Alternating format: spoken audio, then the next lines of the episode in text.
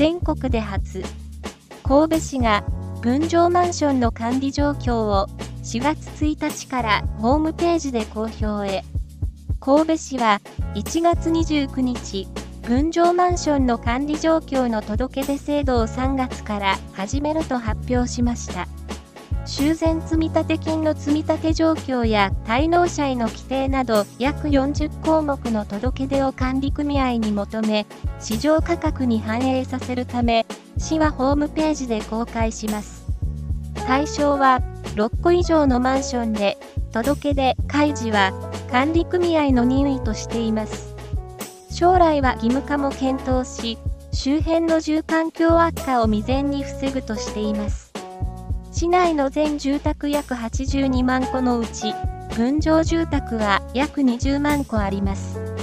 築35年を超えるマンションはおそよ1000棟あり、約3割に達しています。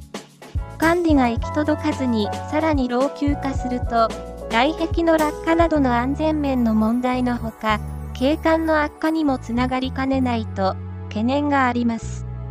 市は2月から3500の管理組合5個以下含む2文書を送り、市内の分譲マンションの管理組合から修繕工事の履歴や今後の工事計画、